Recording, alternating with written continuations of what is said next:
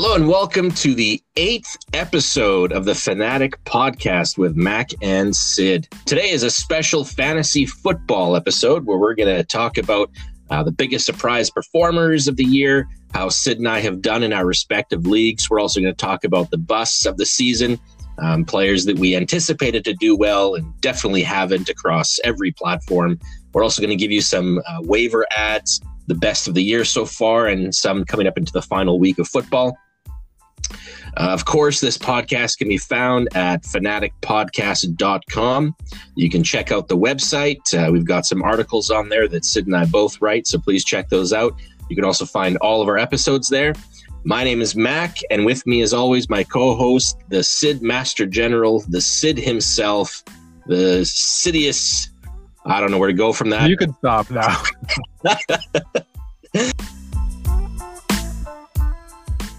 you can stop. so Sid, uh, I mean, that actually that reminded me of of Rocky when Apollo Creed is getting announced the ring and he's got like 15 different nick- 28 names. Yeah. yeah, exactly. So I was sitting here and this dawned on me for the first time today. I don't know why, but Sid and I, we've we've known each other for for 21 years now. That's that's crazy. That is absolutely crazy and uh, somewhat alarming because it kind of makes you think how old you are now. I oh, uh, don't tell me. I mean, in February, just a couple of months from now, uh, I'm going to be turning the big four zero. Oh my god! What is what do you have planned? Like, what is, is there anything on your bucket list that you had that you wanted to get done, but before you turn forty, that you still have a chance to do? Um, I I think that's kind of a moot point in the COVID time right now. Um, but no, I mean, no excuses. I, yeah, I, I think I don't know if there's anything in the bucket list per se between now and 40 because I definitely can't get it done. But there is something I'm currently doing. And, um, you know, a, a, lot of us here in, in this world of COVID, we've, we've been home quarantining and packed on some poundage. And so I, I, I put on a little bit of weight that I wasn't happy with. So I had decided uh, as of October 1st, I just decided to do it um, to drop 40 by 40. Oh, so the goal is to, yeah, the goal is to lose 40 pounds by the time I turn 40. So gave myself a, a few months, and so far I'm I'm I'm uh, I've hit my marks uh, on the two months. Uh, so November 1st I hit my mark. December 1st I've hit my mark. Um, so it's looking like it's going to happen. But yeah, I just want to you know I, I look at my life and it's like you know I've got two young kids. I've, I've got a five year old, a two year old and I want to be able to keep up and make sure I can run around and act crazy as, as you know me from our college days. Uh, I, have uh, I've got a lot of energy. I like to run around, so I wanted to make sure that you know that this uh, COVID fat wasn't going to slow me down. Um, but out, outside of that, um, I, one thing I would like to get done, I guess before I die, you could say, uh, would be I, I, hope I can take my my wife and kids on a European trip. I think that's the big thing I'd love to do with my family uh, when the kids are a little bit older and they'll remember it. Um, how, how, about you? I mean, you're you're getting close to 42, aren't you? Yeah, so I'll be 40 in October next year. So um, the one thing that I have wanted to do that I I, I plan to do before I turn 40 is uh, go skydiving. So that's the that that that is on the bucket list. That is number one right now. The next thing that I want to do. So um, I mean, it'll obviously likely happen. If it does, if it should, when it should, is in the summer next year. So whether I do it by myself or I, you know, I have a, um, you know, a friend. Like I know my wife doesn't want to do it, so she's out. But uh, yeah, I'll do it either way, and uh, just something I want to get done and experience once for the first time. I and uh, yeah, that's that, that's the one major thing that I've got that I I, I definitely want to get done before I turn forty. But there's also yeah. several micro things as well. I would say. What's a micro thing? Give us one micro thing. Well, I mean, a micro thing would be like so. Another thing that I've done, like I guess, probably ever since COVID, is um, I, have gotten a little more active. I, I, have start I've started running a little more on a regular basis, and um, in the summer I ran 10k for the first time. So wow, good for you. Yeah, so that was kind of my goal at that point. My, I mean, my goal was to build on that going into the fall, uh, but I, I, had an injury and uh, set me back a bit. So I, I've and and now with the colder weather, I mean, I see snowy roads. It's kind of, I mean, I'm making excuses here, but um, it's kind of put a hamper on things as well. But I, I do plan to get back into uh, building that up. So, I mean, obviously doing 10K on a more of a regular basis, semi regular basis, and then working my way up to 15. And then hopefully by, um, you know, summer next year, I'll be able to, to do a half marathon, which is, I believe 21K. So just over double what my longest distance is. So it's going to be a bit of a, a bit of a, you know, a stretch to, to do it, I think. But I mean, I want to, I want to, you know, I, I feel like if I just kind of build myself up there, I, I can, I can get it done. Uh, I'll, I'll, so that'll be, that's more of a micro goal. I, I guess that's kind of a bucket list two thing, but it's more of a micro goal from that side. But I mean, ultimately the goal is just to get in better shape, get, get better fit and just be able to, to run longer distances, just kind of keep pushing my limits a little bit further and further. So. Well, if there's one thing we've learned from this COVID situation and the Denver Broncos is, you know, you and I need to be ready for the Winnipeg Blue Bombers to at any moment call us in and say, hey, you know, our quarterback has COVID and our running back has COVID. We need you guys to yeah, step no in and, and play. So, I mean, I mean, that's, you know, know isn't that what we're all working yeah, towards? Yeah, absolutely. I, I, joke, but I mean, that's can I put that on the bucket list? That to take at least one snap for a professional football team, just one snap. That's all.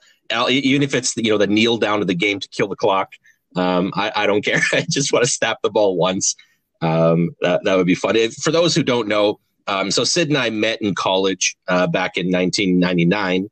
Um, we graduated in uh, 2000 together um, and then in, in, college, anyways. And then uh, Sid was the photographer at my wedding, uh, which was awesome. Those pictures turned out so great. You were so professional. Um, we've also worked together, um, both on contracted stuff on the side, and then uh, we worked together uh, in two actual different companies. One was a publishing company, and then one, uh, well, the Blue Bombers. We, we worked for the Blue Bombers together. It was a great time. So we've really gotten to know each other uh, and have known each other for, you know, like I said, 21 years. Uh, we both have have two kids now, and uh, what's what's it like, Sid, when you when you look back? So we met in college, and you look at your life now. You know, one as as a single man, one as a father. What's the biggest difference between the two, really, that you can think of on the spot here? Um, I mean, how fast your your free time goes. I would say is probably one of the main things is I mean you're not going to have the same amount of free time that you once did when you were single or or when you were didn't have kids even like I mean you could be married. And the other thing is also on the other side of things is, is how much pride and and joy you get you just get from seeing them evolve like from you know you know coming out of the womb and then as they grow up just seeing them change, seeing them learn new things, and seeing how much they learn on their own too. Like I mean, you you can you can be a part of their lives and, and part of their teaching, and but then I mean, I'm continually amazed by how much they just kind of learn from from life. Just you know, playing with their friends, watching TV at school, all these kinds of things. I mean, obviously they're learning at school. That's a good thing. So, but it just kind of sees how how really how fast they grow up. Um, and you know you want them to grow up you want them to, to be smart and and you want to see these things happen as they're supposed to. Uh, i know there's going to be a day down the line when i look back and i'm like how fast like you know these years went and you know you you you want to cherish these moments kind of as they happen. So yeah so the time factor and then just seeing your kids evolve seeing your seeing your kids evolve and, and grow up how about you? Yeah, those, what about, those, what about you? those are good. You're, you're, you're, you know, you you've had the opportunity, I think, Sid, of, of, you know, being. I, I, I think, in my opinion, being at home um, and being being around your kids on a more on a on a you know day in day out basis because like I mean when, when, my kids were at home before school like both of my kids are in school now uh, but before that I mean I was I was working a nine to five jobs and you know you know typically you know saw them mostly for maybe an hour or two after getting home from work and then on the weekends. Um, but for you i think you've you've been able to spend a lot of time with them in their you know one to five ages kind of thing. And and and and what what have you found has been the, the things that you've kind of cherished about that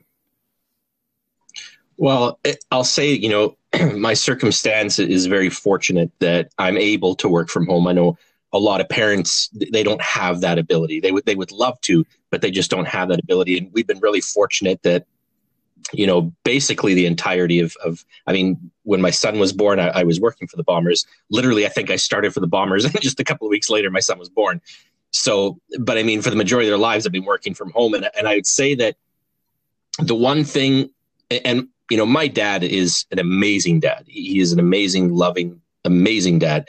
But he had to have a lot of jobs that took him away from home a lot of times, um, and so there was things that I missed out on a little bit, not having around every day. That when I look at my kids now, that they have access to me every day, I cherish that because it's just we're, we're ever so present, and there's so many teachable moments, and there's so many little things that you know, if I was away working, I might have missed like their first steps or their first words or you know things like that. That it's like, oh man, I got to be a part of all of that. There's nothing there's nothing I can say that I've really missed. And I think, you know, that is one thing I, I, appreciate is just all the time I've been able to spend. And, you know, this circumstance could change, you know, 2021 um, finances could change and I might have to go and work at nine to five and it would kill me to be away from my kids, you know, for eight hours a day and, and then only get to spend a few hours with them and then they're off to bed. You know what I mean? Yeah. Um, so I, I, I feel for parents who you know that is their life and it's you know a, a little bit harder but um, you know looking back to to college to now I, I guess freedom of flight um, is kind of gone when your kids are really little where you can't just hey let's you know fly to Miami together you know it's it, it takes more planning now and it's more expensive now and and now in COVID you can't go anyways. Um, but but yeah, I, I, agree with your sentiment that just seeing them grow up, seeing them develop personalities. Um, it, it's weird when I, I look at my son and I see so much of the things that I did and said and liked as a kid that I haven't influenced on him. I haven't pushed it on him, but yet he's doing those same things that I did, liking the same things I did. And so it's kind of a mind trip sometimes. Um, but yeah, I get emotional all the time you know, especially if if you know my son, my daughter, she's not talking fully yet, but my son, like if he un unprovoked and unasked just says that he loves me, like I. I like I get emotional. I, I lose it. Like it's just like because you didn't ask him to say it. He just said it out of the kindness of his heart. It popped into his head. Um, so things like that are just are just really cool. I I love being a dad. I think it, it was just an instant change, and I think I never realized how selfish I was until I became a parent because you'll you'll agree with this that once you become a parent it's no longer about you it's all about you know your kids and it's all about your wife and making sure they're happy making sure you know that they're well taken care of and it's no longer about what I want what I you know what I mean? So it's kind of a nice change of pace to to care about somebody so much that you know so I I, I like that aspect. So, so uh, yeah, today's episode uh, we're all talking about fantasy football, not the Mariah Carey fantasy song, um, but fantasy football. So, Sid, you want to, you know, enlighten the world to those who don't know what fantasy football well is? i mean if you're if you've been under a rock for the last few years or or have paid no attention to to sports um why are you listening to this podcast for one but no. um, uh number two is i mean you have at some point in your in your in your in your life have heard about fantasy sports, fantasy football in general. I mean, I think I would have to agree and say that fantasy football over the last few years even has uh, just skyrocketed in popularity.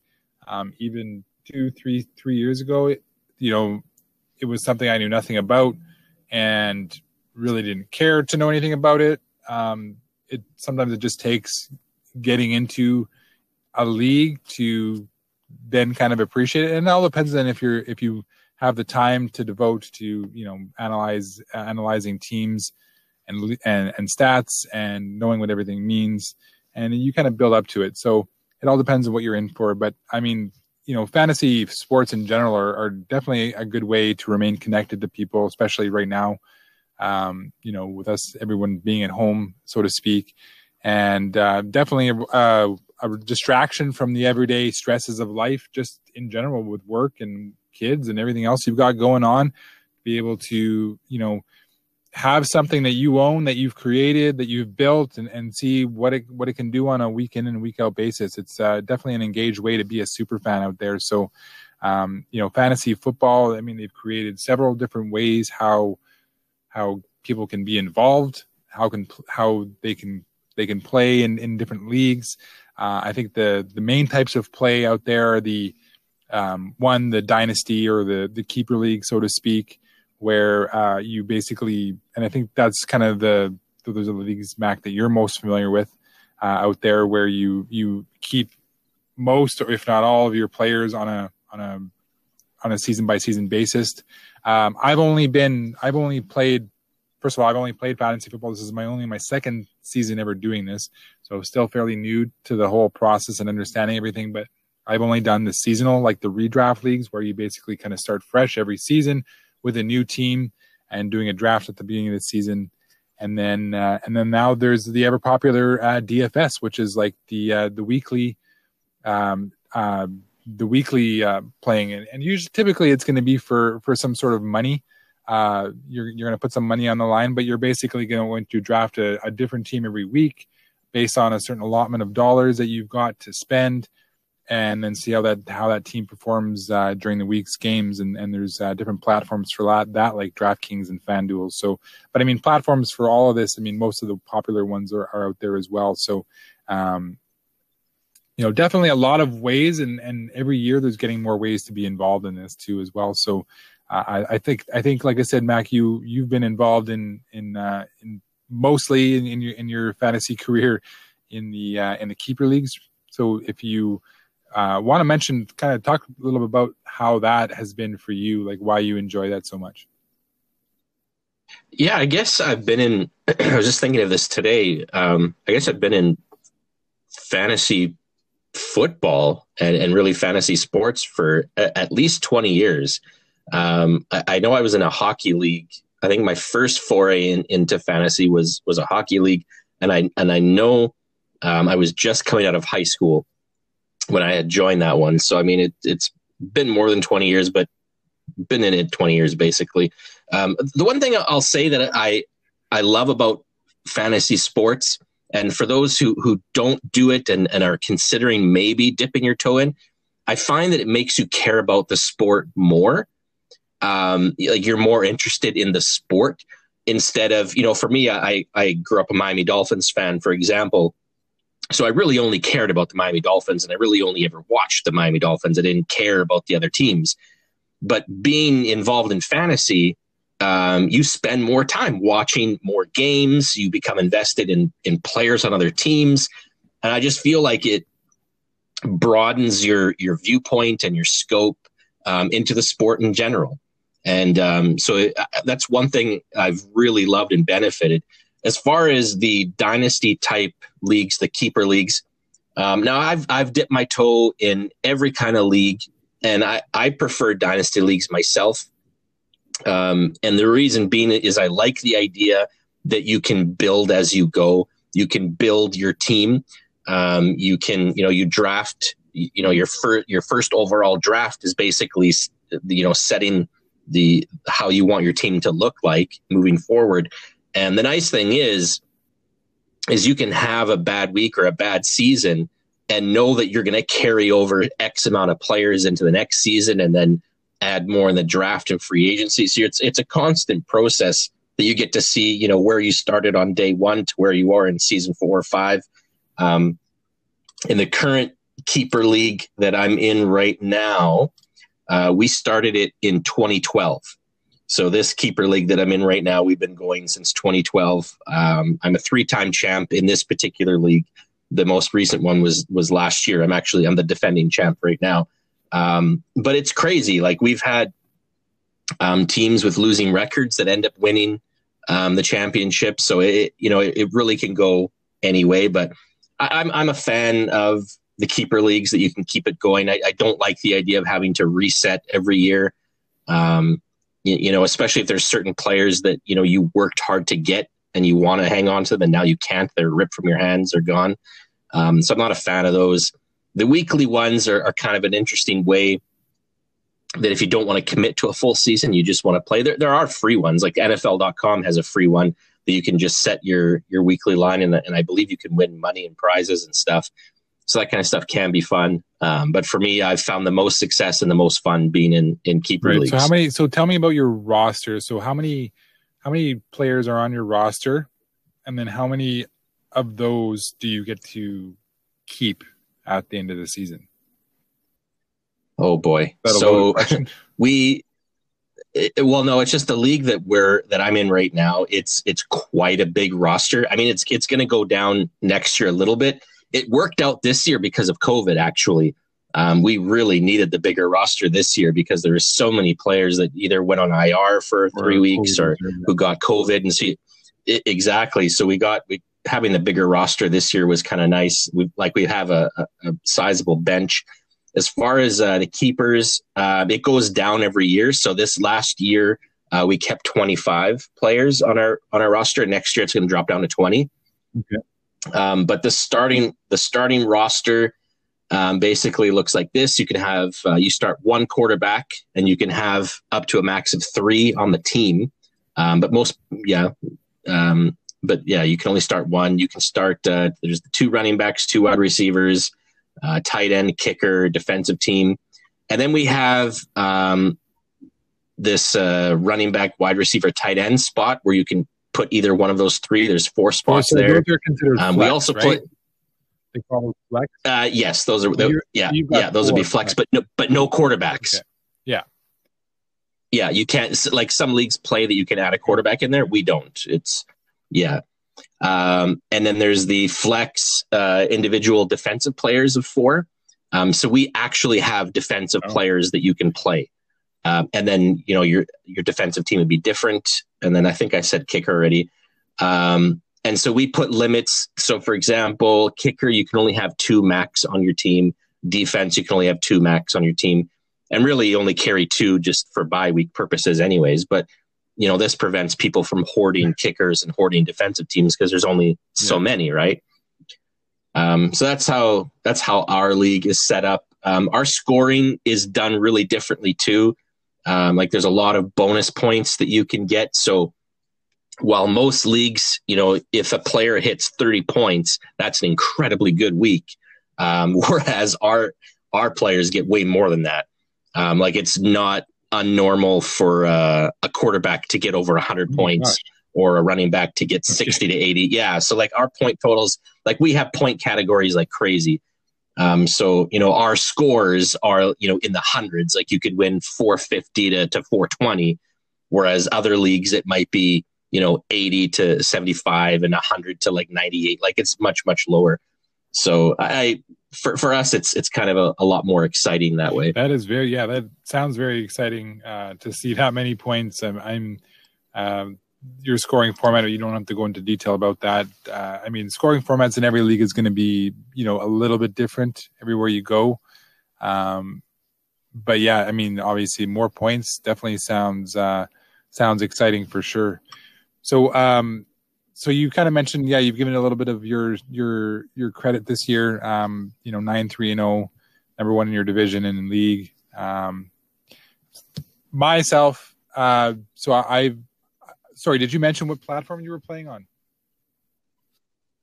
Um, I my current league, I'm in okay. NFL.com. So for those who are you know looking to get into fantasy football, the most uh, popular um, ones are Yahoo, NFL.com, ESPN, Sleeper app, and then there's one called My Fantasy League, but you have to pay to be in that one, and it's not cheap. But there's a whole bunch of features. So if you're looking for a good free one with a lot of options, Yahoo, NFL.com, and ESPN are probably the three most popular. Um, I prefer NFL.com. I, I just think it has the most options. Where where are you at? You're at a completely different one. Yeah. So we, I've I've only been familiar with Sleeper. So Sleeper is is basically only an app. Like you run it through your smartphone. Um, but you know, for lack of comparisons, I, I think it's been it's been purposeful and and I don't I don't think it goes into as much depth in in depth uh, analysis as it sounds like yours do, but. Um, so in my league right now, I am I am five and seven. Um, I'm I'm in eighth place right now, so in that last last playoff spot, and uh, it'll be exciting because I'm obviously then I'm I'm um, you know if I win this week, the the last week of the regular season, I am I am officially in the playoffs. If I lose, obviously I think I have to hope for a couple of other teams to lose as well. Um, what's your what's your team name, Sid? so my team name that's a good question. My team name is uh, is a a play on because uh, I'm a big fan of The Office, uh, the TV show The Office, and so my so the name okay. of my team is the Knight of the Knights, which is the if you're familiar with The Office, it is uh, and Dwight he had a uh, like a yeah, yeah exactly watch. a neighborhood watch uh, group called the yeah. Night of the Knights. So I, it was just my play on on The Office. There, I wanted to have an Office theme name, and and I thought um, um, there was another one I had. I can't. I can't remember off the top of my head. It's but I've seen it. Oh, the Scranton Stranglers. I've seen it. Um, I've seen that that name a lot. So I figured, oh, this was a little more, a little more less obvious, and uh, yeah. So that's what I went with. What about your? What's what's your name? Nice. My my name is, and this is the first year. By the way, this is the first season that I didn't have dolphins in the name. Um, I'm almost always the Macville Dolphins, but this year I went with Tua legit ah, to acquit. Play on the players, yeah. Play play on the name players, yeah. Yeah. Yeah. Yeah. I think yeah, last year I was last year my team name was No Place Like Mahomes, which I mean I will not take credit for that one, but nice. Uh, but yeah, I mean a lot of a lot of guys have some fun with the name. That's another thing. I mean, be creative, have a have a fun name. It doesn't matter if anybody else in your league doesn't get it or doesn't think it's funny. It's like as long as you like it, run with it, right? So, so well, one one thing that we do is because uh, we have divisions yeah. in our league, and so every year we decide on a theme. Um, like I like we've done Mel Brooks as a theme, and and so you you know you have divisions based on Mel Brooks movies and team names and stuff like that. Um, we like we've done Ace Ventura and and all that kind of stuff, and then this year um, one division like we kind of did sci-fi so one division is based on Star Wars with Death Star, and another division is Borg Cube from nice. Star Trek. So so we got some cool names like First Order Troopers, um, Resistance is Futile, the Borg drones. Um, so like s- some people really go with it, and and and I I find that kind of fun. And so every year we decide, you know, what the theme is going to be. So it just adds kind of an extra little fun aspect to to playing fantasy football. Nice, I like that. Um, so why don't we get into kind of uh, just a few of our things about in regards to um, you know booms of the season, busts of the season. I mean, biggest surprise performers. Let's you know, it's it's it's funny because like, I think one of the main one of the biggest things for me when starting fantasy football was really, I mean, knowing what matters. Like, it's not so much as yeah, stats are important. Like a guy who who runs for like a like a running back who runs rushes for 100 100 touches or 100 yards on, you know, 20 touches is going to get you some points, but the value of how important touchdowns are. So not just not just the yardage, but getting touchdowns. Um, quarterbacks who are multi-dimensional, like who are not just pocket sit back in the pocket and you know throw passes. They got to be able to run um, add that second dimension to the to the to the game as well to be a successful quarterback in the fantasy world.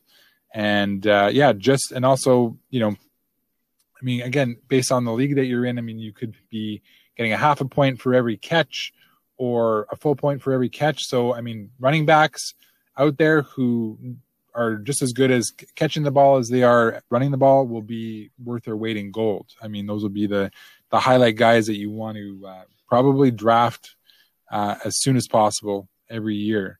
So, yeah, I, I, would say I, would say immediately when you join a uh, a fantasy um, league to make sure you clearly understand how the points work because as Sid was saying, um, a lot of leagues have PPR leagues, which is points per reception um, or even points per carry. So if you're in a league where you know you get rewarded for every touch of the ball you get as a running back, every catch you get as a wide receiver running back, um, if they count points for return yeah. yards, that's a big one too. Um, so things like that become very familiar with the points because it completely changes your strategy uh, when you get down to drafting. And as Sid was alluding to as well, you can have a quarterback who uh, maybe has a losing record in real life in the NFL. Like maybe their team isn't doing well, but in fantasy football, if they're throwing up, you know, 40, 50 throws a game and, and they're getting three, 400 yards a game, despite the fact they're losing, that's yeah. big fantasy points. You know, so keep, yeah. keep that in mind that just because the team might be losing, if you have a quarterback that throws a lot of yards, that's a good quarterback yeah. to go and off. I, I, I can't help but think just this past week because uh, in in my on my team I, I had Drew Brees, so he went down, went on the injured reserve. So I ultimately picked up Taysom Hill, and so he played for me last week. And if you're if you remember the game, I mean it was it was all rushing. Like they're like Taysom Hill passed for like 78 yards. He was barely 50%. He threw a pick, like no touchdowns.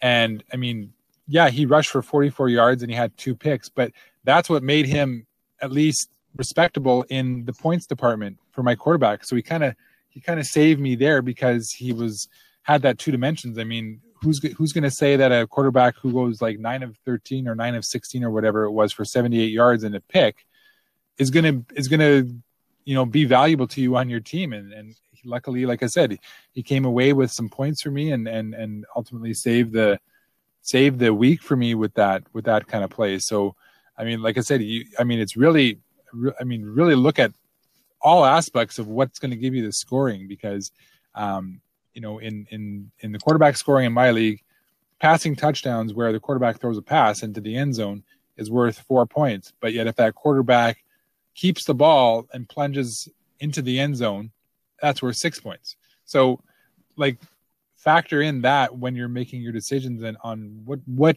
quarterbacks out there, you know, keep the ball on goal line on goal line plays, and we'll we'll sneak the ball in. So that's that's an important thing to also kind of consider as well. But um, yeah. So anyway, I wanted to like yeah. So let's talk about uh, some surprise performers for you, Mac, this year. So. Uh, I know we've seen. I mean, every year you're going to see guys who weren't on your radar at the beginning of the season kind of jump off the page um, you know, put up some good, some some really good numbers. Uh, so who are who are your uh, who are your top performers this year? Um, so I'll I'll say my biggest surprises. So guys that I didn't expect to be as high as as they were. Um, so for quarterback, I mean, like if this guy isn't on everybody's list, then whatever. So like Justin Herbert being a top five fantasy football quarterback performer, nobody saw that coming like at all. Um, the guy's thrown for over 3,000 yards. He's thrown for 23 touchdowns, which is big. He's ran in for three touchdowns, which is big. So in our league, in our system, um, he's the one, two, three, four. He's the fifth um, highest scored quarterback, and uh, there's not much that separates him actually from moving up to third. So he was a huge surprise for me. Um, at wide receiver, DK Metcalf, like my goodness, yeah. like I knew he was good. I didn't expect him to be yeah. a top three performer. Um, that that guy is dominant. Um, a really big surprise to me at tight end was was Darren Waller. Um, I did not expect him to be in the top five, let alone top three in fantasy football performers.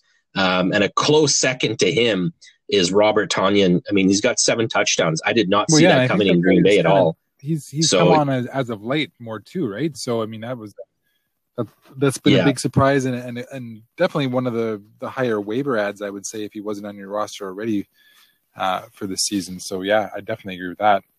Who else you got? Oh, for sure. I don't. I, I don't think no. he was really drafted by anybody, and he's already like in our league. He's already cracked the top nine in fantasy points, and and that's over like a recent body of work. Plus, he's been yeah. injured and missed games, so that's pretty incredible. He's he's a keeper for sure. Um, and then at kicker, I actually I drafted him. Um, I think with my third last pick in the draft because I, I, don't take kickers high, but we'll get into that later. Um, but Jason Sanders, uh, kicker from Miami Dolphins, I did not expect him Uh, like I was, I think I'd hoped he would be top 10, maybe top five. He's the number one scoring fantasy kicker um, in most leagues. So he's he's uh, in our league, he's three points ahead of uh, Young yeah. Hoku, and then everybody else is like miles away. And so the reason why he does so well in leagues, especially in, in our league, because we, we, we reward um, longer kicks. So he's made eight of 50 or more yards, um, which is more than anybody in the NFL. So he's like, those are big time points in our league. And I know a lot of leagues reward extra points for kicking those kinds. Um, and then finally, the uh, New Orleans defense. I did not expect them uh, to be as good as they are. They're in our league, they're the number one ranked defense uh, by quite a bit. And I know that they're top two or top three in almost every single league um, out there in fantasy. So those are the ones that I found to be the biggest surprise performers, uh, people and, and the team that I didn't expect to crack the top three.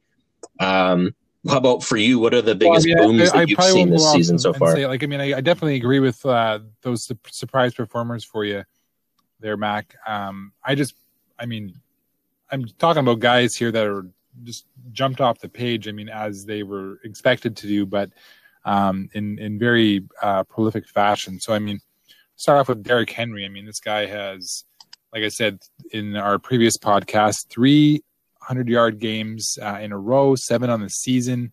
Um, but he's he's a bruising back. Like I mean, he'll he'll bust through players, break tackles, uh, get touchdowns. Uh, he's been a, a, massive pickup for every team. I mean, you arguably say he's, you know, top two or three in the league uh, in terms of production.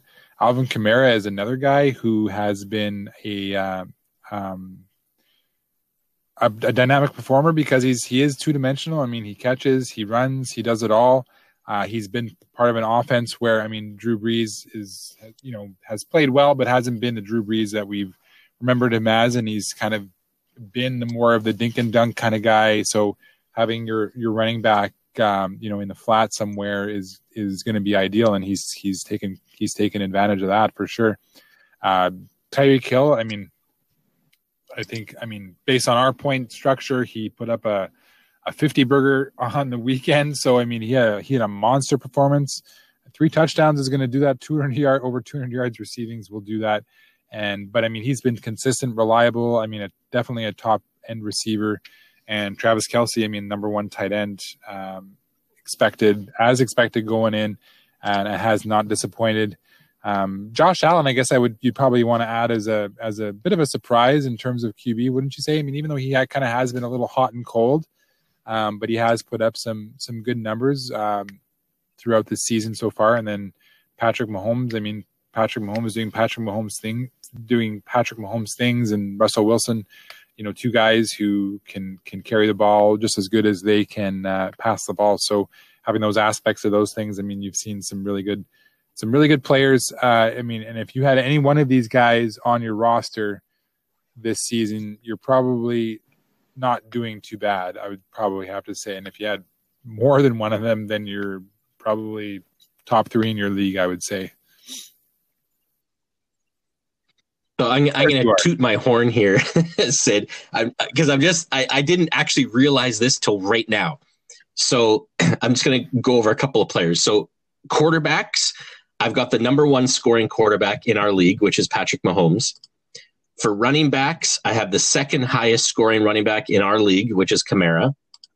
Wide receiver, I have the highest scoring wide receiver in Tyreek Hill tight end, I have the highest scoring tight end in Travis Kelce. And then kicker, the highest scoring kicker in Sanders. And defensive player, I have the highest hmm. scoring defensive player in TJ Watt. So I, I, didn't I didn't actually realize that till right now that I had like the How tops the in, in almost all those games? categories. So I thought that was because yeah. you know what, poor management. You know, it, I just I didn't scheme and I and I just made some poor decisions. Um, it, it's there's so many games where I leave somebody on the bench that gets a monster game, and I'm just like, oh, what did you do, Mac? Like, my goodness, make make better decisions in life. Uh, about Mac? Who have you seen this year? Who you know you expected to do well in some form or, or fashion that uh, that hasn't, that didn't, that was basically a, a you know a waste of a roster spot. Um, so when I look at busts of the season, I look at guys who were drafted uh, in, in your fantasy draft and probably drafted or or kept um, at a at a rather high spot. And I also take out uh, the equation of major injuries. So if you if you know if you missed the majority of the season due to injury, I'm not going to call your season a bust. But if you're playing bad up to the injury, then that's a different story. So um, for running backs that were taken really high and expectations were set pretty high, uh, my busts at running back, uh, I think the top yeah. ones would be Leonard Fournette. Um, has not lived up to anything. Um, Le'Veon Bell who was expected to have a, oh, yeah. a big season for the Jets. Uh, that didn't that didn't happen. Um, Zeke Elliott and Saquon Barkley. I mean, yeah. there was an injury there to, to, to Barkley, but you know, n- neither of them have played up to the way that we expected them um, so far this year. Um, in Buffalo, a lot of people, myself included, I didn't draft him, but myself included, expected Devin Singletary to take the leap this year and he he hasn't done anything at all. So for running backs, those would be my my bust. What yeah? What else so, I mean, do you think? You, you know, you nailed the head. The you nailed it on the head. I mean, you don't want to you don't want to knock too hard on guys who you know got injured. I mean, obviously, I mean Christian McCaffrey. I guess you could call him a bust, even though I mean he he has performed when he's been playing. But I mean, chances are in most leagues he was drafted one or two.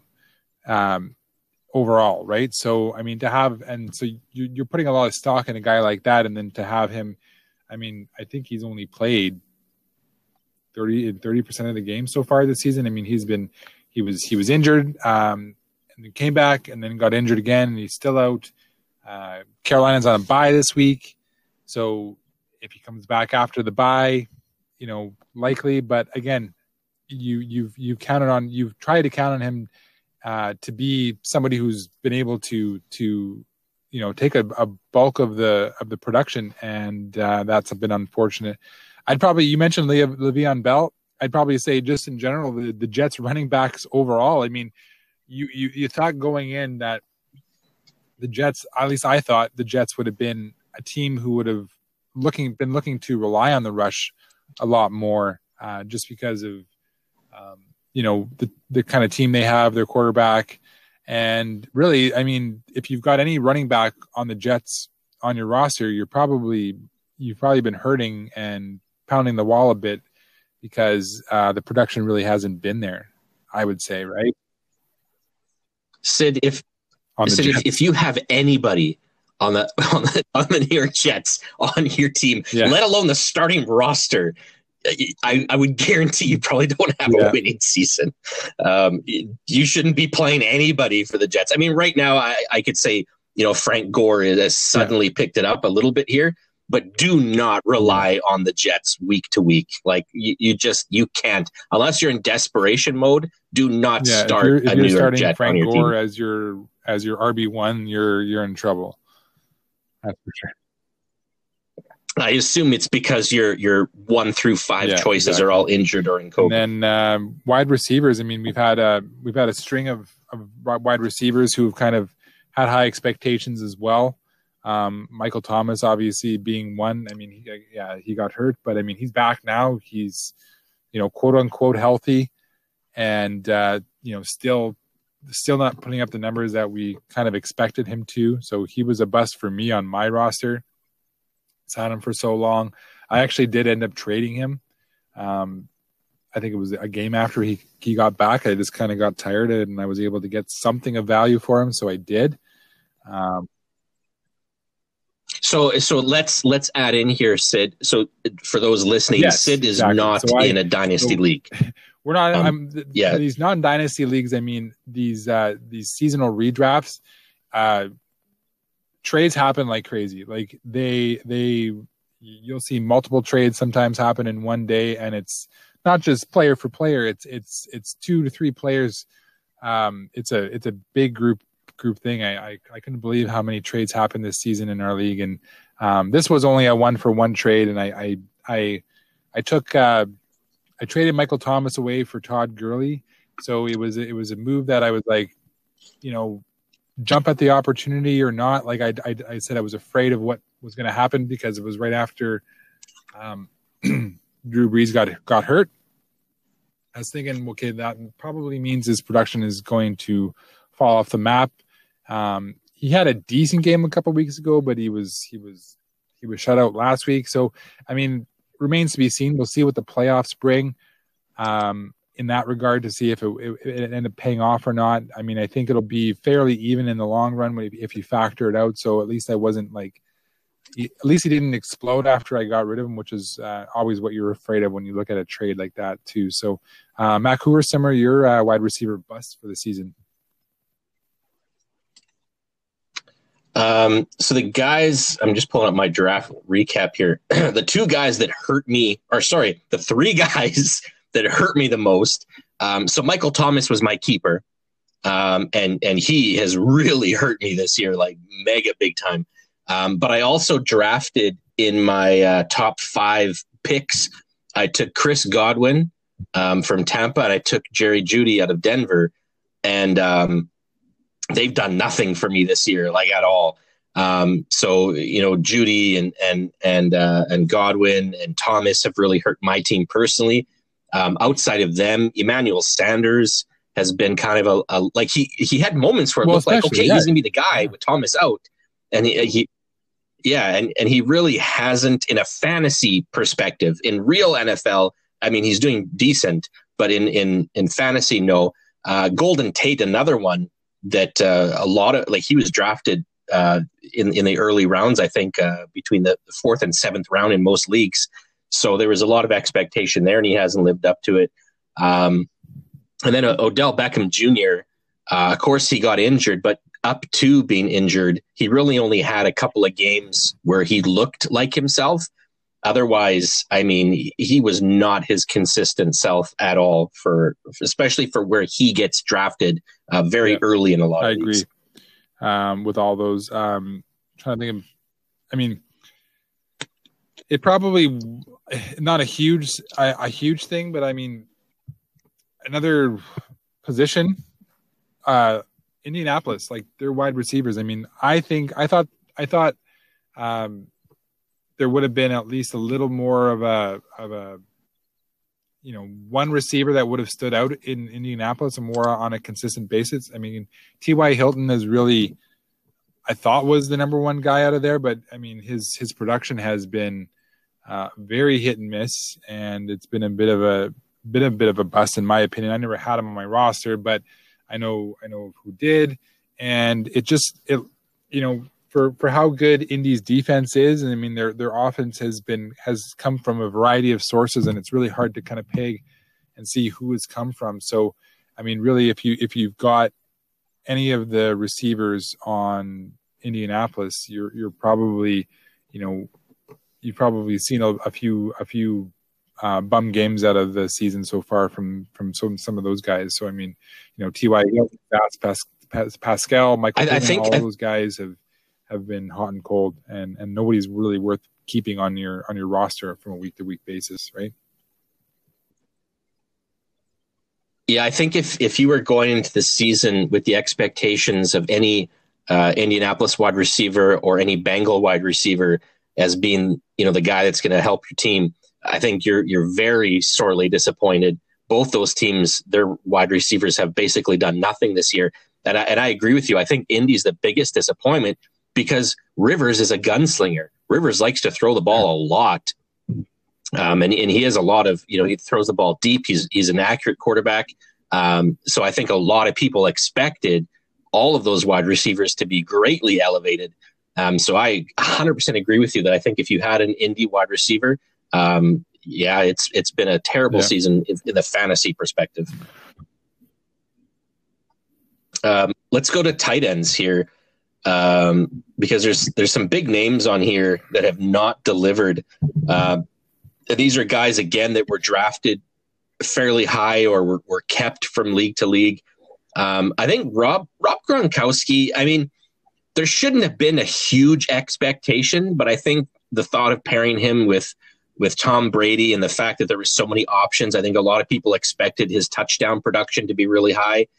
Um, and he started off really, really slow. He's probably a good waiver add now, um, but if you drafted him and you've held on to him, you've probably suffered greatly yeah. as him being your top tight end. Um, my two biggest disappointments, and I own one of them, uh, were Mike Gesicki of uh, the Dolphins and Dallas Goedert of, of the Eagles, um, just because, you know, those two guys have so much potential to be complete game changers. And in the games that they've been great, they've been great, but they've been super inconsistent. And if if those two guys are are your number one tight ends, uh, you've probably had I'm quite add one the headache of the season. list uh, as well because it was a guy who I I did have um, is Zach Ertz. So I mean that's going to, I guess the other uh, Mhm. the other Philly tight end, right? So um, I thought Zach Ertz had really had a really high ceiling at the start of this year, and I mean a lot of the the the experts kind of predicted as well too. And um, I can't remember what position I drafted him in, but it was it was fairly high, and he was rather quiet. I mean he he's he's only had one touchdown this season. And then, yeah, he got he gets hurt, and and that was that was the end of him so far. I mean, he's yet to come back yet, and we'll see what he if what he does, if anything, um, once he does come back. But yeah, I mean that was that guy was a bust for sure. I, I would agree. I would say on uh, at the tight end spot, wouldn't you say? Oh, for sure. And guys that were drafted Yeah. really high as well. Uh, Hunter Henry out of uh, LA and Austin Hooper out of Cleveland. Um, Henry with only three touchdowns, Hooper with only two touchdowns. Um, huge, huge busts on the season as far as fantasy goes. Um, those they, they were expected to be tight end ones for, for a lot of teams and were drafted pretty high for a tight end. And yeah, those round out the the bust for sure. Um, quarterbacks Oh, quarterback. let's talk quarterbacks. Um, yeah, so in in our league, uh, quarterbacks generally get the most amount of points in a season, um, even though they're they're not drafted very high for whatever reason. Um, they generally get the majority of the points. So um, guys that we expect um, to be putting up a lot of points that haven't been, I'll name a couple and I'll let you name a couple. Um, but perhaps the biggest bust for sure, Lamar Jackson um, really hasn't lived up to how high he was picked in in most leagues. Um, Matthew Stafford, uh, who's usually an outstanding um, fantasy performer, even though like his stats on the field aren't always great, but he's usually a pretty big fantasy performer. Has not lived up to it, and Kirk Cousins. Um, not living up to how high he gets chosen fantasy Yeah, wise like too. Cousins. I mean, Who else you got for QB uh, bus? some good games in there for sure, but it hasn't been consistent. I mean, he's a he's a guy that you know typically can can um, actually. What did I what did I read the other day? He's he has. I I can't I don't know how old he is, but um, I think it was he's got more games at his age where he's thrown for over 300 yards and three touchdowns than I believe uh, like Aaron Rodgers did and and Tom Brady did. I'm not. I, I don't quote me on this. This is. I'm just kind of remembering this from what I saw. But but anyway, like I mean, he's a he's a good stats guy. He can be, but again, it's the it's the consistency level that you see, and that's kind of what you want because when you're like you said, your quarterback is simply going to be your guy who's putting up the most points in your roster. You really are kind of relying on that to to to make your week the way it is. So, um, you know, picks can can hurt that. Uh, but again, not throwing touchdowns can hurt that as well. So yeah, I mean, he's he's you can definitely argue him that that he's been a bust this year. Um, although, yeah, Well, Cousins, yeah, Cousins Cousins has two Yeah, games where exactly. he didn't throw for 200 yards, and he's only and he's only Yeah. got he's only got three games where he threw for over 300. So Yeah. and and he even had a game where he didn't throw any touchdowns. so that, that's uh that's Yeah. going to kill you. I mean, Carson a- Wentz is another especially one. if he's you your starting quarterback. could That's going to kill you. for sure. I mean, um, he has. I mean, you know, you look at his numbers and they, you you think that he, at least he's been respectable. Like his numbers alone are not going to be indicative of you know wins and losses, so to speak. But from again from a fantasy performance aspect, he's he's definitely been a bust. He was a quarterback that I know in our league was probably I think he was the seventh or eighth quarterback that was drafted, and I don't think the guy uh, who who uh, drafted him is using him anymore. He's just kind of sitting on the bench right now. And uh, and Cam Newton, another one. I mean, another guy who, you know, you, would think because he's you know multi-dimensional guy who's got the legs to run is gonna is gonna week in and week out at least give you give you um, those those numbers that you need. I don't think it's been there for him this year. I mean, he's he's um, he's turned the ball over several times, and that's going to hurt you. He's also um, he's also just been generally cold in some aspects as well. So to have that reliability factor is Cam Newton is somebody somebody who I um, I wouldn't really trust out there. I mean, the game that they just had on the weekend um, in in my league at least. I mean, I think he amounted to like six points. Um, I don't remember his stats off the top of my head, but I mean, to get six points from your quarterback when you know in in most leagues he's going to get you or he should get you 20 25 30 uh, it's going to set you up in a put you in a hole really fast for sure. Yeah so here's a crazy stat on cam newton.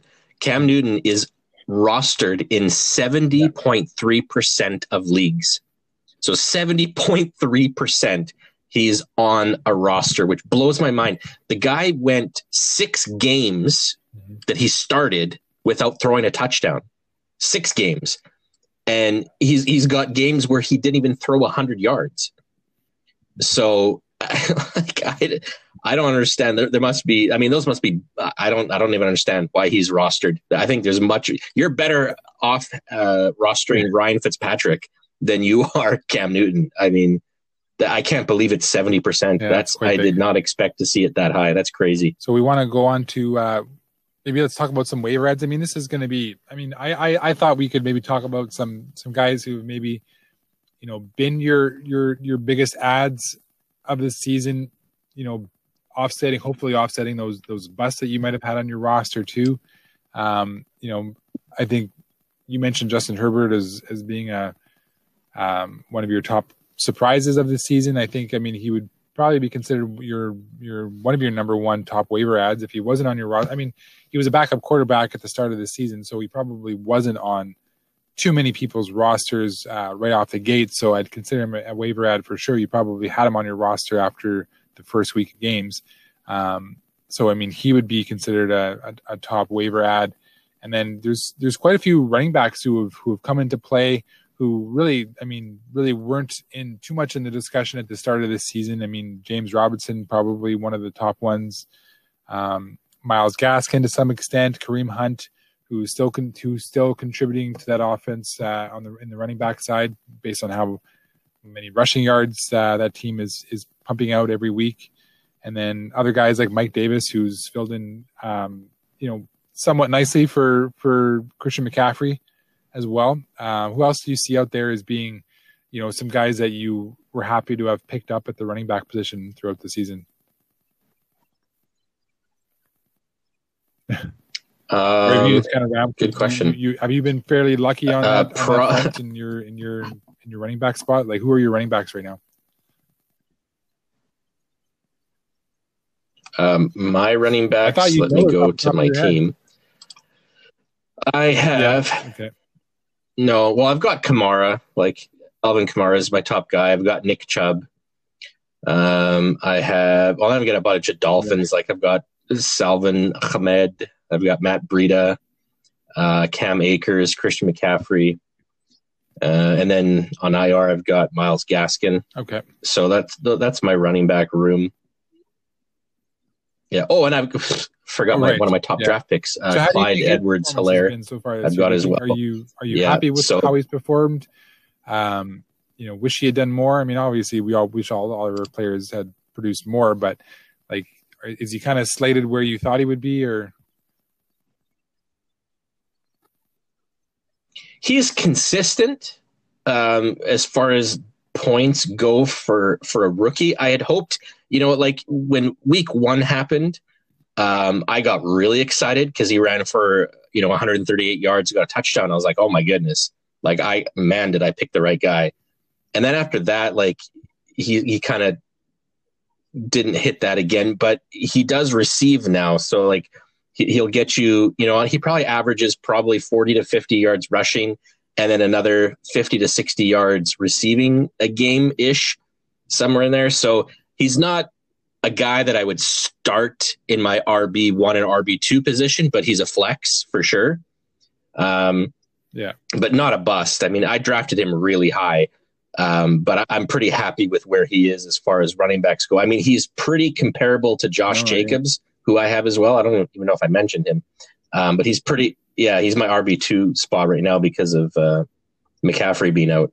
Um, so he's comparable to to Josh Jacobs' stats. Uh, Jacobs has nine touchdowns, which is great.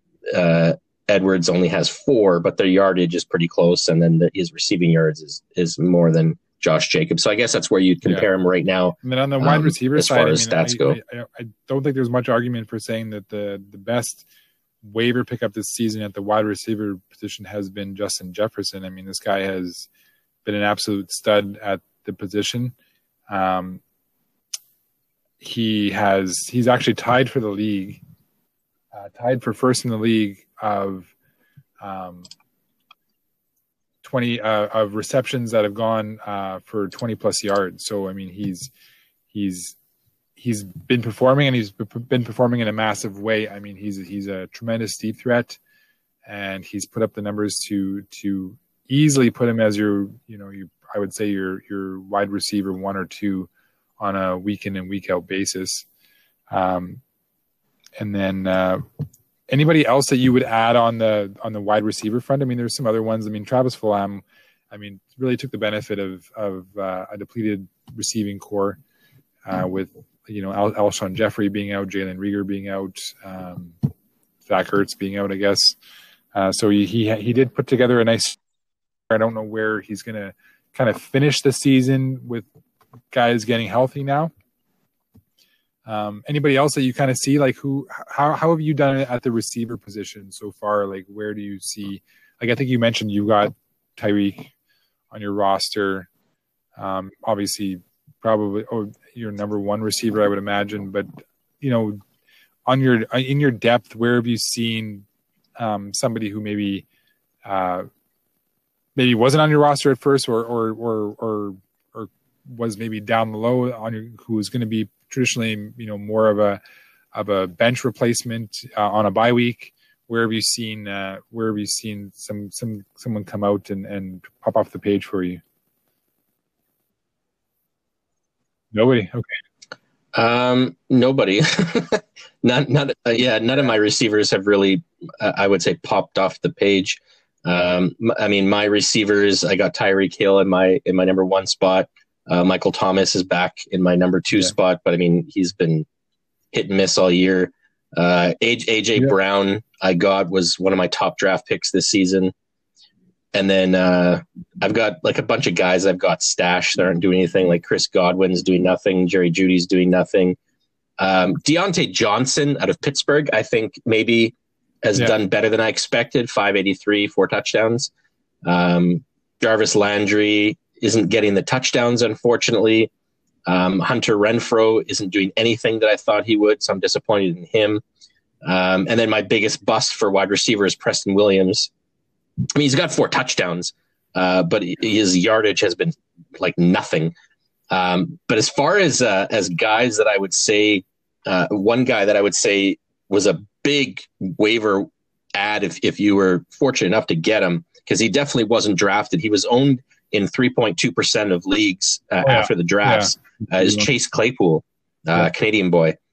Uh, he's got he's got eight touchdowns, like eight touchdowns. He's pre, he probably won't hit a thousand yards in the season. He's at six eleven, um, so he probably won't hit the the uh, the thousand mark. But I mean, he's got eight touchdowns, and the league lead is thirteen. Uh, Tyreek Hill. So I mean, he's he's well on his way. Um, yeah. and I, yeah. and I know he like he wasn't drafted very much. He's been added quite a bit. So if you were fortunate enough to jump on him right away, um, you've probably enjoyed the the ride. In saying that, he's only cracked 100 yards once.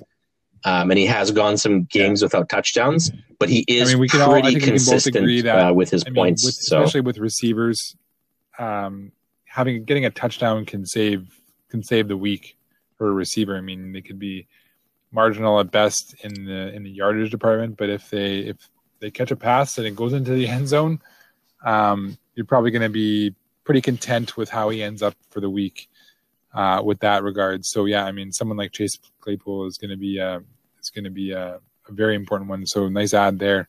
Um, tight ends, you you already mentioned Robert Tonyan. Um, Jonnu Smith is another one. Uh, Jonnu Smith, who is who he's my tight end right now. Um, yeah, he's he's got seven touchdowns.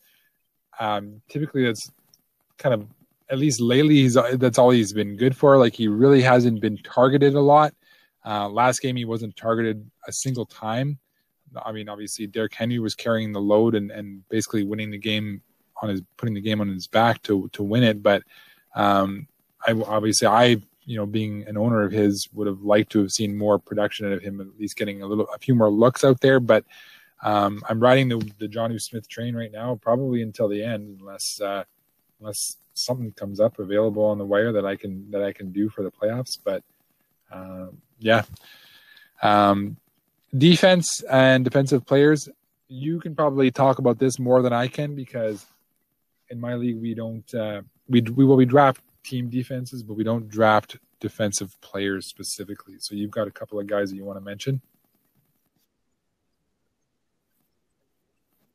Uh, yeah, on the defensive side, um, I I drafted my defense uh, really low. Um, where did I draft them?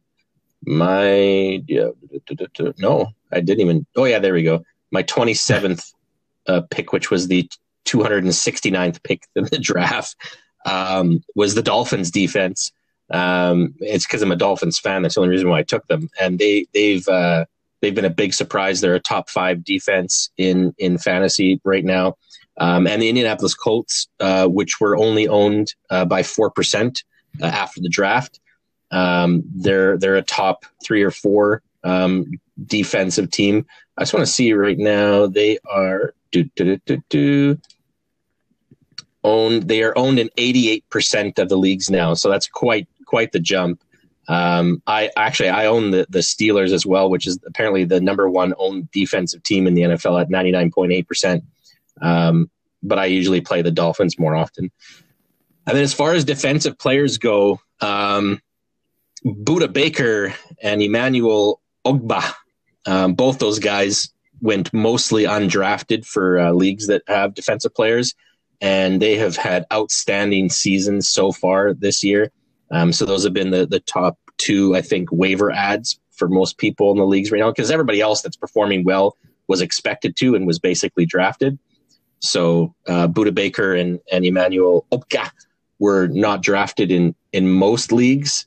Um, I actually drafted both of them. Apparently, I don't remember drafting them, but I did. they were like way down at the bottom of my draft, so I kind of I guess I got kind of fortunate there but right. they've been the best uh, waiver adds so far for that position. Um, and I want to throw in, um, we, I did didn't mention it before.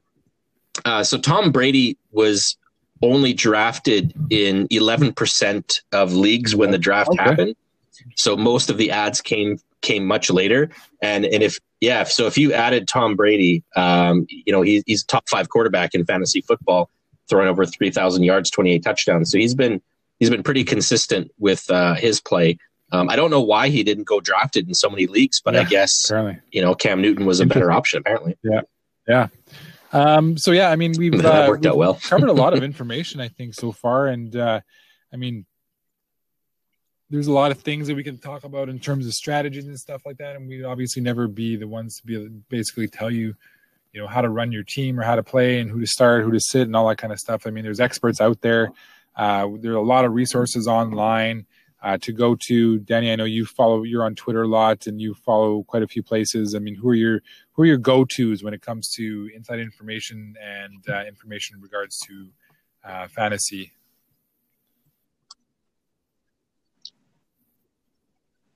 So one of the things that uh, you know, if you're looking to, to take fantasy football a little bit seriously and, and kind of get ahead of the curve a little bit or ahead of the, the people, um, I recommend getting a Twitter account, even if you never use it.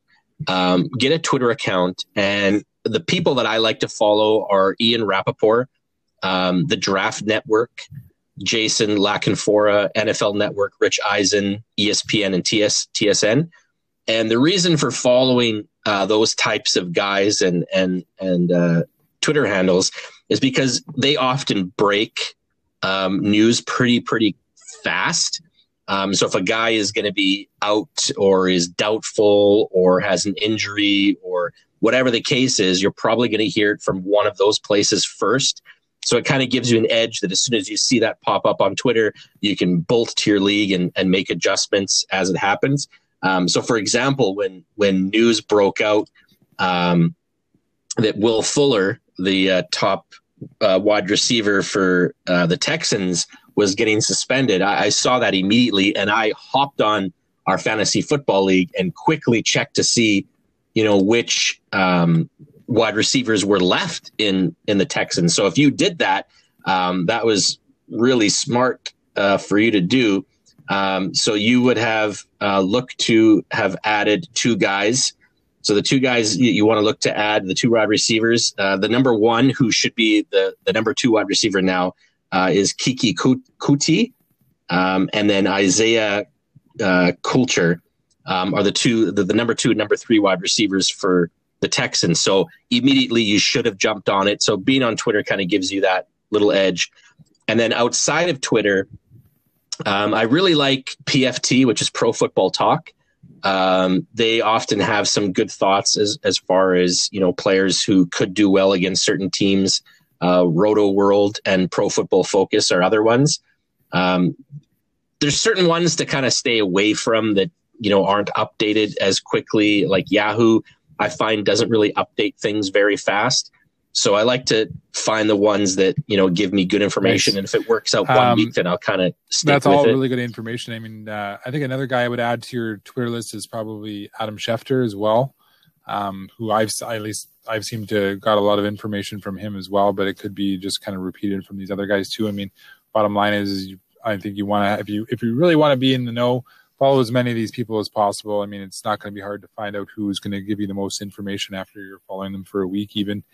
Um, Danny, I wanted to talk about some story. Yeah. If if oh, I just want to add one thing. If you have a favorite team, uh, so for example, for me, the Miami Dolphins, I follow all of the Miami Dolphins uh, beat writers. So all the guys who you know aren't famous names, to, uh, so so to speak, but they're local guys who work for like the Miami Herald and all that kind of stuff. Um, I follow those guys because I usually get inside information about, well, it's not really inside because it's public, but you get information that the general public wouldn't really catch on because they don't follow that team per se. So I've been able to hop on like certain running backs that people don't hear of until the game. Um, I've already got them on my team. So if you have a favorite team or, or a couple of favorite teams, follow the beat writers because they're going to get you information about that team immediately. You'll know who the practice squad guys to look for. You'll know guys who get called up uh, before Ian Rapoport gets on it. Um, so if you do have favorite teams that you like to to follow, follow their beat writers. Um, and and you'll get like really really quick inside information that the public um, generally doesn't get so yeah, till game mentioning, Um, in terms of strategies and stuff, and I mean this is not necessarily strategies overall for your game, um, but I mean there's some aspects of fantasy, especially if you're new, that you. Uh, I've kind of mentioned trades a little bit in terms of you know, having trades, I mean, obviously they happen a lot more in the redraft leagues as opposed to the, the, the dynasty or keeper leagues. Um, but I've heard of this thing, and this is the first year I heard about it, is how some leagues or I guess commissioners, depends on how you how you structure it, have this thing called the veto.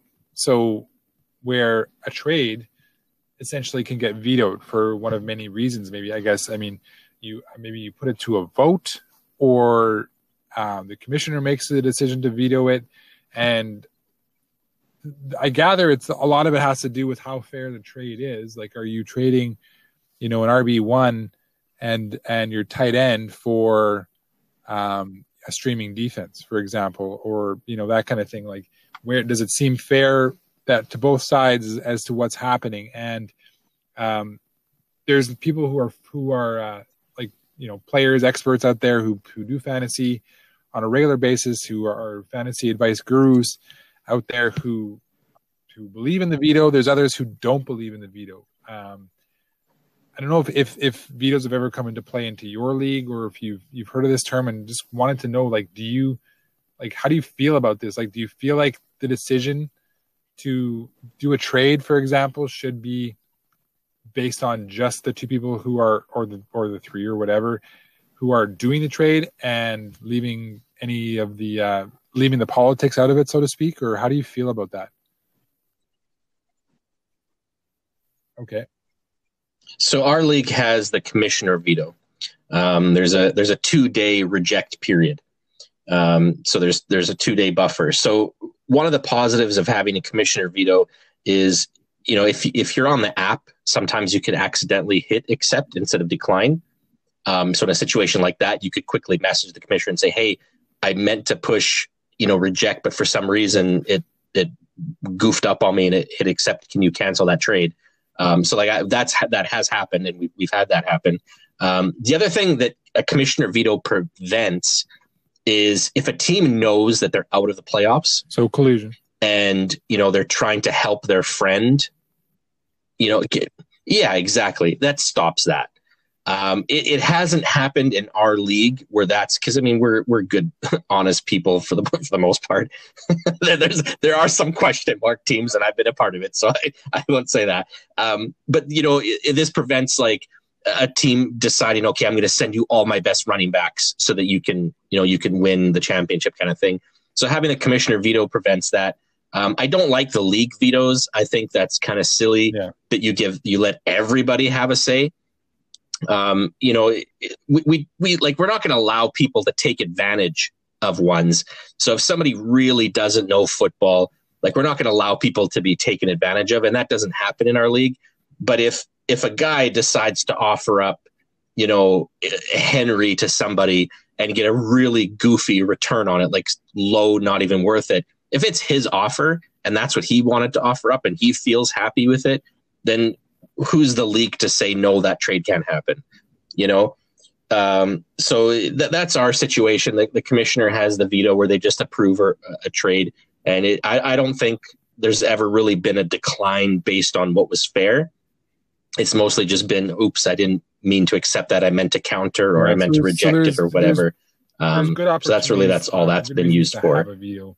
um, and yeah but I mean, you, you see it at least, at least I've seen people talk about it a lot in regards to, you know, some trades that I've seen that have, I mean, from my short experience, have seen have been, you know, seem fairly even in, in, in the long run. But I mean, to leave it to one guy's opinion to basically just hit the X and say no, not allowed, can't do this kind of thing. Like then, yeah, yeah, yeah. Then then you're you know trying to compare what's valuable and what's not, and I, I don't think a I don't think a commissioner or you know the a, a league as, as, a whole really should decide um, what players get get traded and to who, uh, unless it's like I said, you can unless you can can see it's clearly a, a, a collusion that's happening. Yeah, and and a lot of trades that I've been a part of, unless there's been a lot of text back and forth, which usually happens within our league, there's a lot of text back and forth, and you decide on a trade and then you you you put it in. Um, but otherwise, a lot of trades that you know, say I offer up, is me hoping for a back and forth counter. You know, so I might start off high and say, you know, I'll send you this guy, I want that guy, but because my guy is worth so much more, I want a second round pick. You know, and clearly thinking they're going to counter and go with a fourth or something. But sometimes they accept yeah. those, and I'm like, oh wow, you know, I just got a second pick for that guy. That's pretty good, you know. So you know, a lot of times you're hoping for a back and forth, but if they're fine with the terms, then you know, let let the trade go through. Like no one's trying to take advantage of each other. We're all I mean, we've been in the league together for so long yeah. that basically we're all, and we're all depending on the app you play on, stuff like that. So kind of different loopholes. I mean, Taysom Hill being one where I think there was at least one app that was allowing him to be played as a tight end as opposed to a a quarterback, and you know we all know that quarterbacks do do and can put up more bigger numbers than a tight end can. But if you if you haven't had an opportunity to put Taysom Hill as your tight end, he probably got you some good numbers uh, in that position. Um, whether or not you know some guys think that's fair or not, I mean, hey, I guess you know to each their own kind of thing. I mean, um, fantasy can be not cutthroat, but it can you know you can get can get a few guys in there who who take it very seriously and you know will will see that your quarterback is is hurt or on a bye and might pick up the top streaming option just to have him sit on the bench just so you can't get him. I mean, there's it's a yeah oh yeah it's all that's what I'm talking about. It's all part of strategy. Well, that, that's all that's all strategy. I mean, you know, and, and I, I played into your your idea, which actually you gave me the well, heads up. Um, so I went and added Kendall Hinton. you know, because because he's he's a wide receiver who was going to play quarterback. So I was thinking, oh man, this might give me you know an advantage here that if he throws for a touchdown, that'll be pretty decent yeah. wide receiver points. So he, uh, the guy he got me negative two points. so yeah, a horrible game. No, not at all. You know, so thankfully Mahomes and Hill and the Dolphins defense gave me the win. Yeah. But you know, so you can take these types of gambles. It doesn't mean they're going to pay off, um, but it's all it's all strategy. So one thing I like to do, Sid, actually, is I, I like to watch for guys who had a monster game, like especially early on in the season, where maybe they weren't expected to do anything and a wide receiver gets like a 150 yard game and two touchdowns. And then the very next game, you know, it's another 100 yard game and two touchdowns. So I add those guys and trade them. Like, cause, cause I know it's not going to be consistent as far as what I think. So it's like, I'll grab them while they're hot and I'll flip them usually for a draft pick because we're in a keeper league. So I'll flip them. I'll ask for like a nobody, like, oh, here's a guy on your team that has 20 points all season. Send me that guy, but I want, you know, a top five draft pick. So that's a strategy that I kind of do year to year. And, and, and unfortunately now my league is going to catch on to it when they listen to this. But so I like to sign guys as quickly as I can and yeah. then trade yeah, trade them for their yeah, current value. So and that sets me up for the, the following season of how you can play and how you can strategize. I mean, one of the things in our league is, is obviously, you know, we have waivers clear on um, Wednesday mornings. So, I mean, the top waiver guys are there, and you've got we've got this thing. Um, we've got this. Like I, I, am trying to remember what what it's called, uh, but basically you've got a, you've, you've got a hundred dollars um, that you can use throughout the season.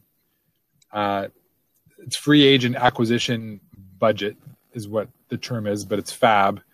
Um, so you've got we've given you've given a hundred dollars to use on your waivers to sign certain guys, and obviously, you know the goal is to make that last throughout the season because you don't want to be strapped at the end of the season because you've got a, some injured guys or busts that you're uh, dropping on your roster and adding new guys, and you don't want to be without the money because sometimes you know the top guys are going to be are going to cost you a few bucks, and so I mean, you know, you factor in the percentage of your your fab and how much you feel like you can use every week.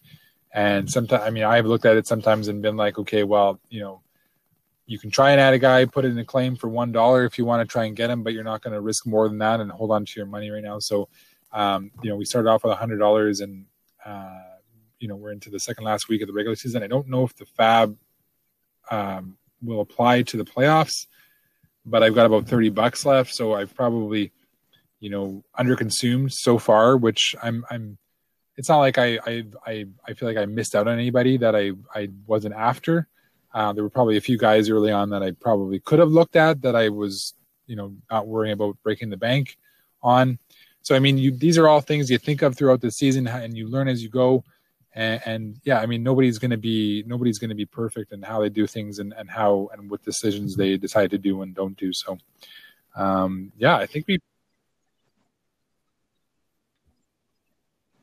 Yeah, it's it's all about strategies. Like the salary cap leagues are pretty neat. Um, they, they, require a little bit more attention. I find. Um, I, I I never really bid on too much with the with the salary cap type leagues. Um, I do like the idea of the the waiver periods though. So, it, which again prevents collusion.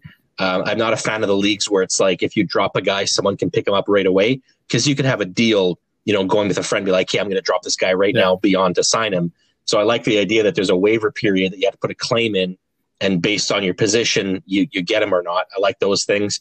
Um, if you're a hmm. league owner and you have the undroppable list turned on, number one, I hate you. but, but number two, if you do that, please add more IR slots. Um, I hate the undroppable list. We don't follow it in our league. Um, but for those who don't know, the undroppable list is they they they deem certain players that you positively cannot drop, and it's supposed to stop collusion. But if you have a guy like say Drew Brees who would be on that list who gets you know knocked out for the the season, let's just say, and and now you can't drop him to add another quarterback, you know it's really unfair. So I hate those leagues that have the undroppable list turned on. Um, so if you can turn it off, otherwise please increase your IR slots so that you can give people the opportunity. Um, I wanted to add here. So for a lot of leagues, this is the last week, this week coming up, and then it's playoff time for most leagues.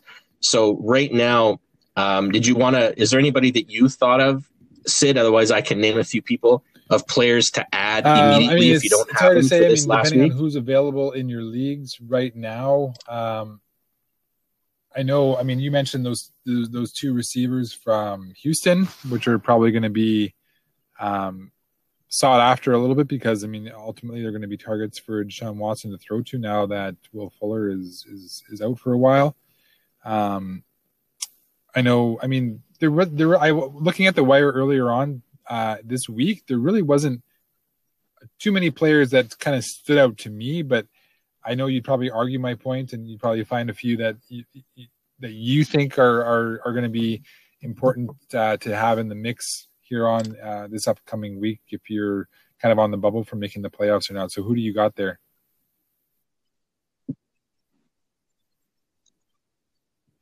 Well, what I'd watch for, so let's just talk about quarterbacks first. So what I'd watch for right now is uh, the Miami Dolphins are playing the Bengals. Okay, so watch this very closely. If Tua is not going to start, um, Ryan Fitzpatrick is a must start. He's a must add and a must start. He's only owned in 20% of leagues, uh, fantasy wide. Um, so he, he's a must, must, must add. If Tua is a no go, add Fitzpatrick. Another one um, is Mitchell Trubisky. He's he's only owned in three percent of leagues. So if you need a quarterback this week, um, he's starting this week against Detroit. So that might be a pretty good add.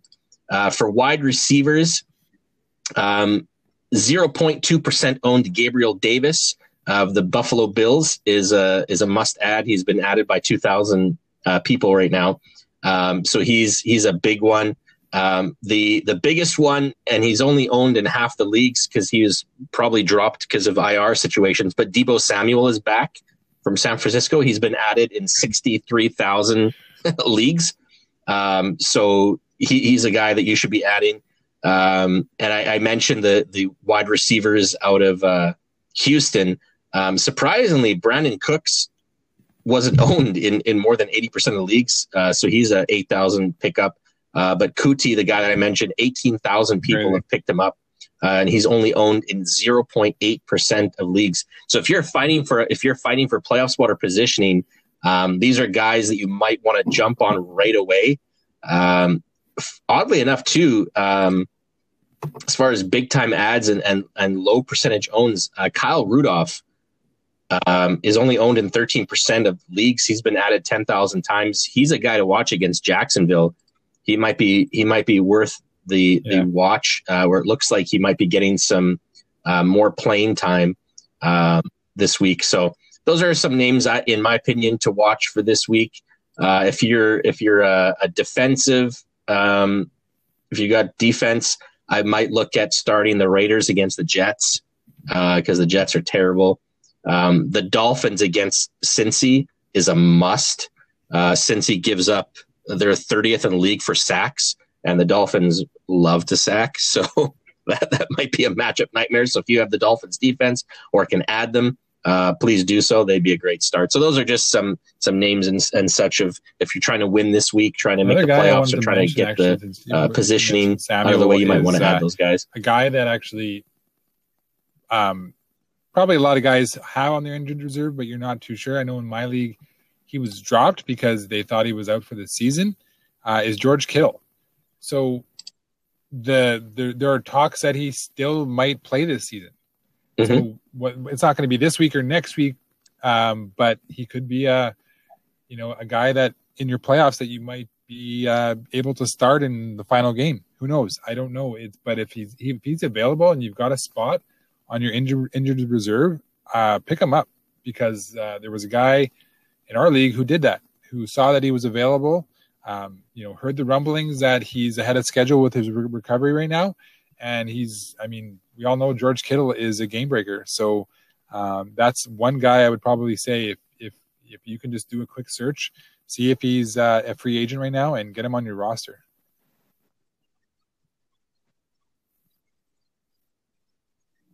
Yeah, uh, Kyle Shanahan said uh, uh, just on Monday that he's hoping yeah. that he's going to be back in the last couple of weeks. So that could be the last three games, the last two games, the last one game. Either, either way, that's playoff time. Like you said, yeah. could be a championship game. Um, so he, you know, if he could be a must add, he, he's owned in, in our league. He's stashed on IR in, in our league. Um, but I know a lot of, a lot of, uh, there's 80, 82% of leagues own him. So there's a good chunk of leagues that don't have him. So yeah, that's a good one. If, if you can add oh, him, um, yeah. especially if you're if you're in a dynasty league. My goodness, yeah. and you dropped him. Oh my goodness, go go go, yeah, go pick him up. and uh, I think uh, Austin Ekeler, um, he he uh, he's been added by 11,000 people. So I'm assuming he's probably added in most leagues by now if you've caught on that he's back. But somebody that caught me by surprise that I didn't know was returning because yeah. it wasn't really talked about anywhere was uh, a Mostert, Raheem Mostert in San Fran. Um, he, he, came back. He, he played. he didn't play a lot of snaps, but I mean, he, he ran 43 yards. He got a touchdown. Um, so if he's somehow available yeah. out there, if people dropped him well, and, and didn't realize that, uh, he came back, go snatch him. We covered too. a lot in this uh, in this episode here in regards to that. I think it said by no means are we going to do a weekly fantasy uh, football podcast. I mean, there are great ones to follow uh, out there if you are looking for something like that. But we would, we just wanted to touch on this, kind of give you our thoughts, our opinions, and stuff. If you have any questions that you want uh, us to address in a future episode in, in a different segment, uh, feel free to let us know. Drop us a chat, an email, uh, however you wish, and we will definitely address it for you and get uh, get some get, at least get our opinions on it. So. Yeah, and if you're a fan of this particular episode and you want us to, you know, do a fantasy episode, either you know every other week or something tell us that too. We're happy to talk about fantasy football. We're happy to give tips as as sid said we you know we, we come with two different types of experiences Absolutely. but we're happy to help you try and win your week if you want us to be a part of that.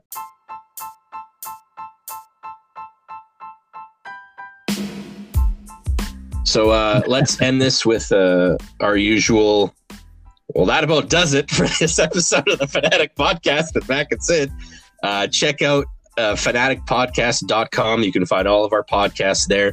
Um, today's quote is based on how we started that life moves pretty fast. If you don't stop and look around once in a while, you could uh, miss it.